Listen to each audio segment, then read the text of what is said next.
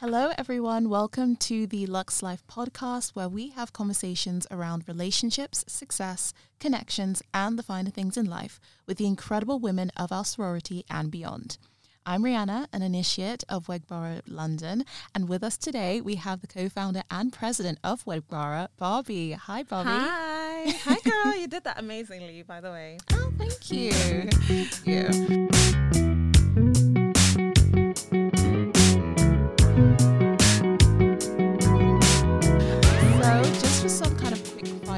Questions, I suppose, around Weg Bara, We're the origins. Straight into it. exactly. We're going to jump right into it. For anyone who's interested in joining the sorority, if they haven't already, and if you haven't, what are you doing?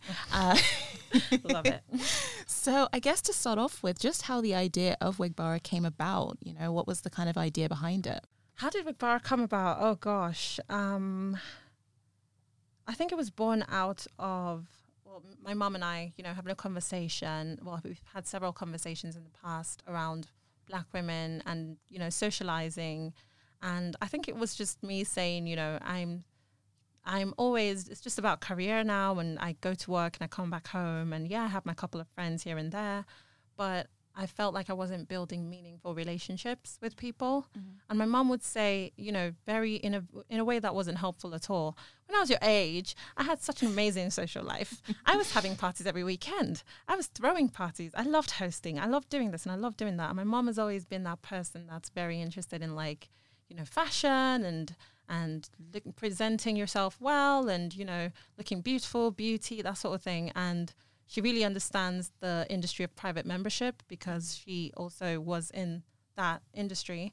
Um, and so for me, for us having that conversation, it was about how do we bring black women together and how do we build meaningful relationships and how do we support each other. And that's what it was born out of really. Nothing um, nothing crazy, but you know, there's that added thing about luxury. Mm-hmm.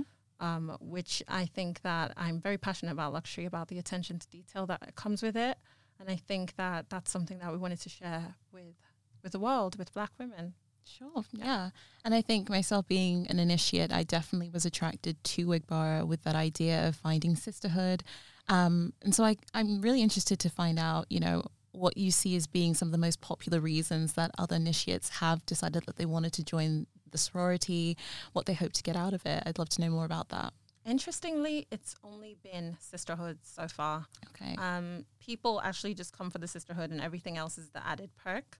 And I think it's just such an innovative idea as well, considering the fact that you know, especially in the UK, private members clubs are a dime a dozen if you know where to find them, and that's mm-hmm. the thing. You know, they are very exclusive, and so having a space for Black women, I think, is really key because the image of someone you think of when you think of a private members club probably isn't a Black woman in the UK. Mm-hmm. Um, so I guess I'd ask you, following on from that, you know, what's been your favorite part about the whole process of building this club and building this membership for Black women, and maybe also what's been the most challenging part as well? The best thing has actually been seeing how people engage with our like experiences, the experiences that we create, like the the events that we do, for example. Um, I always went out my way to try to create something that wasn't out there. Like I don't just want to do another power brunch. You mm. know, I don't want us to to go out and talk on a Sunday and just let it die there. Right. I want us to always have memories that we can cherish. And so that's what we try to do through the wine tasting and through the fashion week and through the Odyssey at the uh, Cheshire, the spa. Mm-hmm. Um, so that was very important to me. And I think that that was, that's been the most interesting part for me. Mm-hmm. Um, but the other thing, what, sorry, the other question that you asked was what has been the most challenging most thing? Challenging, yeah.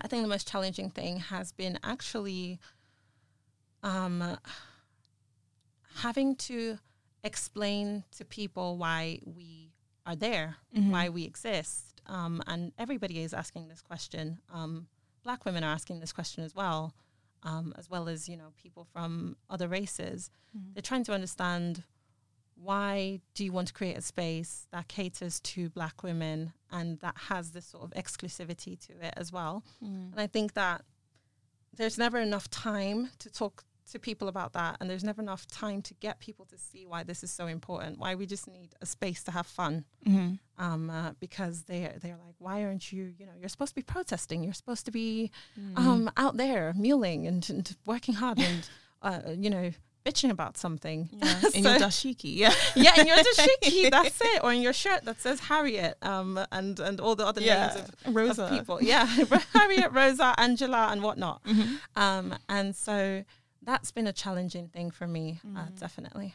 Yeah, definitely. I think particularly in this environment that we've been living in for the past two years, you know, coming off the back of like Black Lives Matter and everything, it's almost like on steroids, black women are expected all the time to be working and striving and protesting. So I think in terms of the aspect of fun, that's another thing that's really drawn me to it. So I guess it's a great opportunity to start talking about all the things that are coming up in the calendar for Weg Bara Yes. this year because it's a really full calendar. So I'd love to know more about that. I'm going to pull up my calendar now. Okay. Because there is so much. We try to do something every month, even if it's a virtual thing, um, because it's always, you know, it's important to keep our connections going. So, yeah, we, we just had a Galentine's um, event recently. So, that was in Feb. Mhm. Um, we are working on the Heritage Brunch, Mhm. Uh, which is going to be a brunch held in Manchester, hosted by the Manchester chapter with um, the members and also guests and their moms. So that's a great way for our moms to make friends as well, to meet each other, to you know complain about us. Yeah. and then what have we got in May? We've got an Odyssey, which is uh, our Odysseys are when we travel. Um, we don't just want to call them trips because they are more than that. They're experiences, and we really, really make sure that the girls go home Mm. so feeling so fulfilled. So there's that, and uh, August. I know that we have a, a mm, was it a gallery thing? I think that's a gallery show, a showing um, of like black photographers and that sort of thing. And I think that we'll also be doing something with the Birmingham Fellowship. So there's a brunch in the works. Mhm. And then we've got September London Fashion Week. So Mhm. that's something I'm excited for. That's our biggest event um, every year. Yep. Uh, we've got the um, Black History Show Mhm. um, for October. November, we've got the annual W dinner. This will be the first W dinner that we're hosting, and it will be um, in collaboration um, with a charity that caters to Black women and young Black girls. Mhm. Um, so we'll be supporting and fundraising for that charity as well. And then finally, we'll close the year off with the with the Christmas party. Mhm. So we're going to host an amazing Christmas party this year because we didn't do one last year; it was virtual. Right. I'm looking forward to that as well. Right, get excited. That sounds so full and busy. Which one are you most excited for? Oh, bring it back to me. Okay. I mean, I've heard so much now about this fashion show in September, this infamous fashion show. and I was so upset that I wasn't able to go last year. So I'm definitely keeping that in my diary for this year. Um, in addition to that, you know, I think something I've been wanting to do since the pandemic, the you know, Ponder replay, the panoramic, whatever you want to call it. Yes. like I've definitely wanted to travel more. That's been something that's been at the front of my mind for a while. So I think I love also that you refer to it as an odyssey because it means that there's so much more substance to it rather than mm-hmm. just, you know, we're gonna go out, look cute. That doesn't mean that we don't look cute, of course we mm-hmm. do. But yeah, so I think kind of bouncing back from that as well, I guess, in terms of core values that you have for Wegbara when you were thinking about it and nurturing it, what would you say are like the core values that you really want at the heart of it and all the things you do? It's it all starts from sisterhood. Um, that's that's where everything comes from, and everything that comes with sisterhood. Sisterhood is looking out for each other. It's protecting each other. It's being there for each other, um, and it's you know doing things like when you step into a room and there's an opportunity, you say, "My sister would be good for that." You know, that's that's the first thing you think of because you're keeping the wealth in the family, if Yeah. that makes sense. And um, that's where everything sort of springs from. But the main things to us were what I call CASA, which was community, access, sisterhood, and adventure. That's literally, if you want to summarize what Weg Bara is, that's everything that we are. Yeah. It was very important to me, for example, adventure. You think that's just a word that we were trying to, to throw in there, but that is extremely important part of Weg Bara because you know, whoever's joining, like they, they're here for a different experience. They're here to do something out of the ordinary. Mm-hmm. And we want to give them that.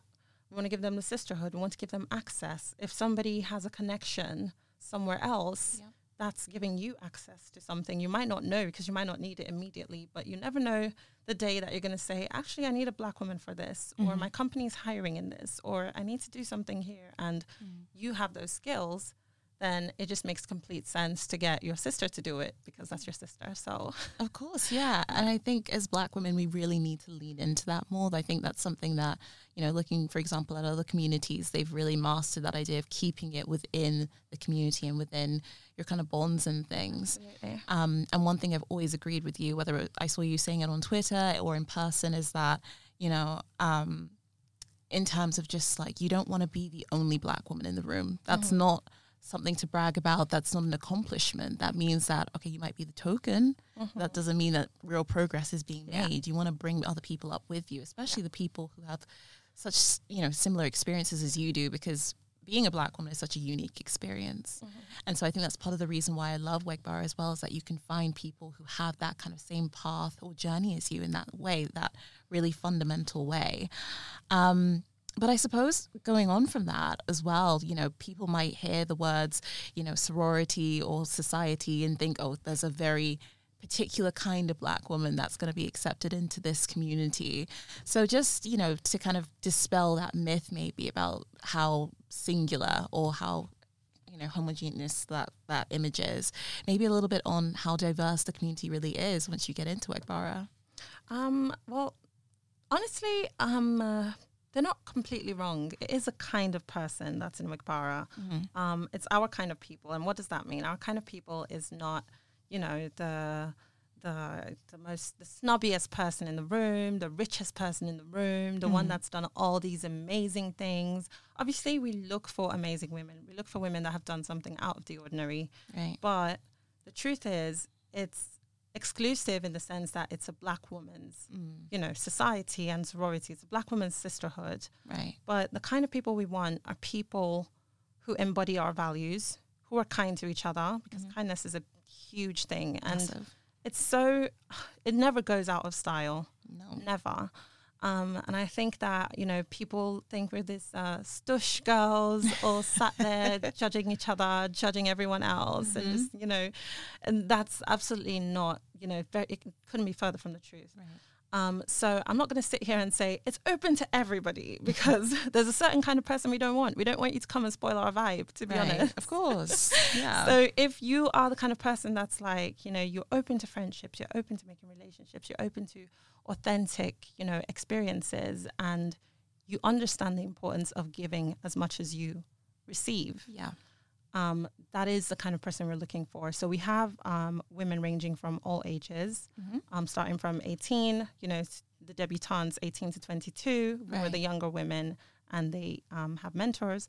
Um, and then we have the more millennial women, and then we have the older women as well. So, like the over 40s.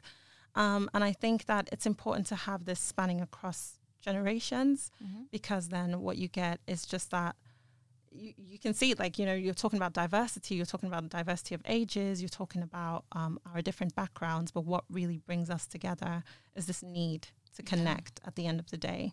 We're not here sat here talking about anybody else. We don't talk about we actually don't talk about outsiders as much as they talk about us. and you just have to join to find out, I suppose. Yeah. yeah.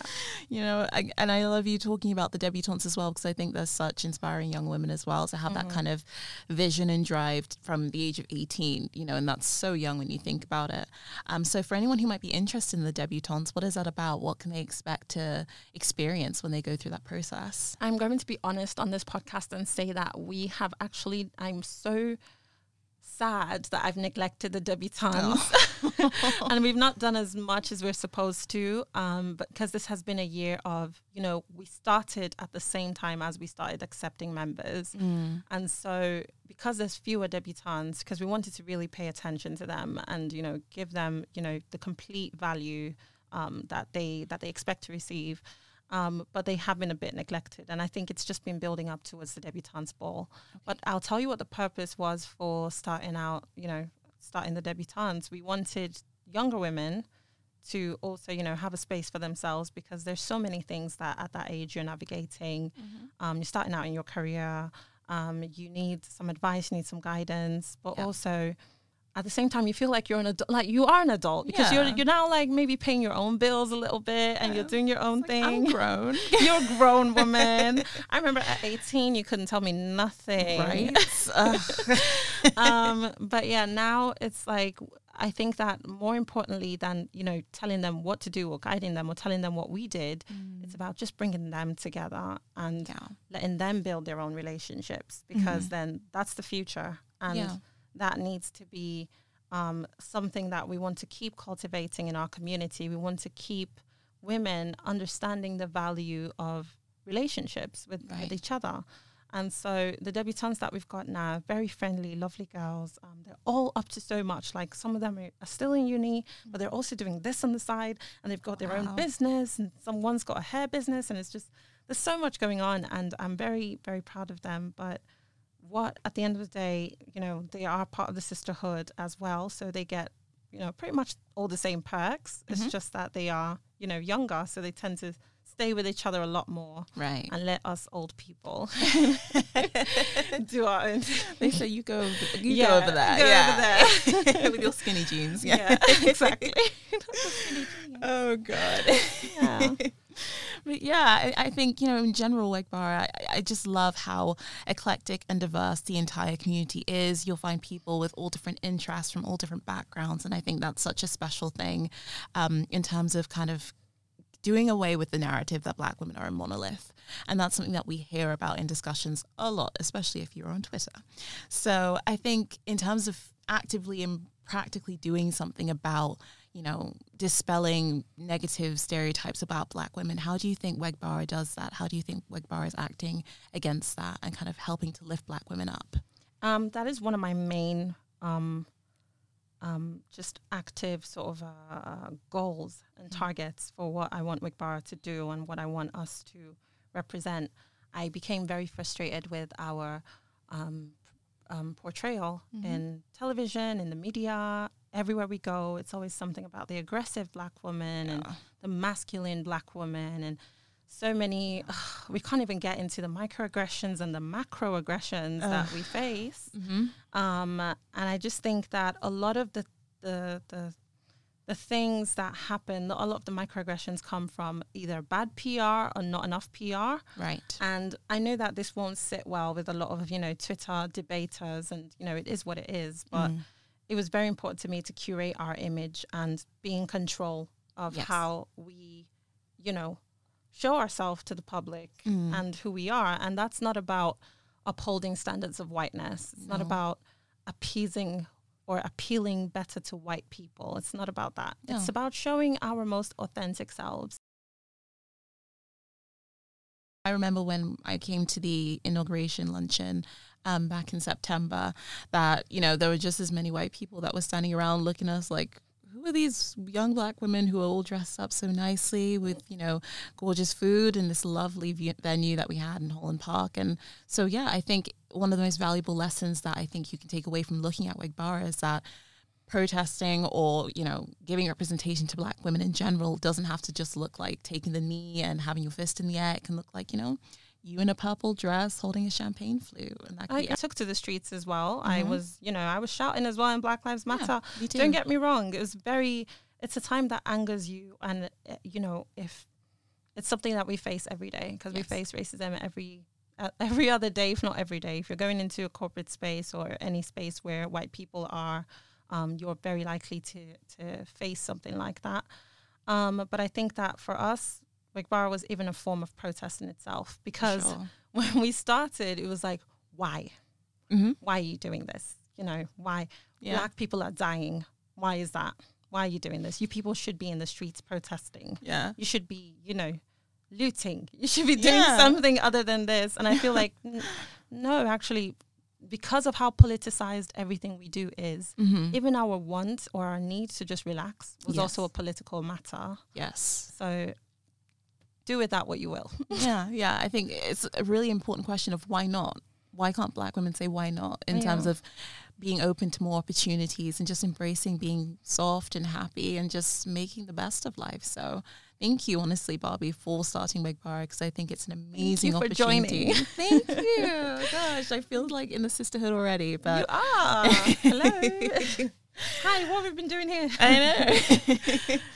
So, you know, I think that's a really great introduction to all things Wegbara. And for anyone who's listening who's interested in joining, I would thoroughly recommend that you apply for the next rush whenever that is. Thank you so much to Barbie again, the co founder and president of Wegbara, for joining us today. Um, and in the meantime, until the next session, we'd just like to thank you for listening. Have a great day.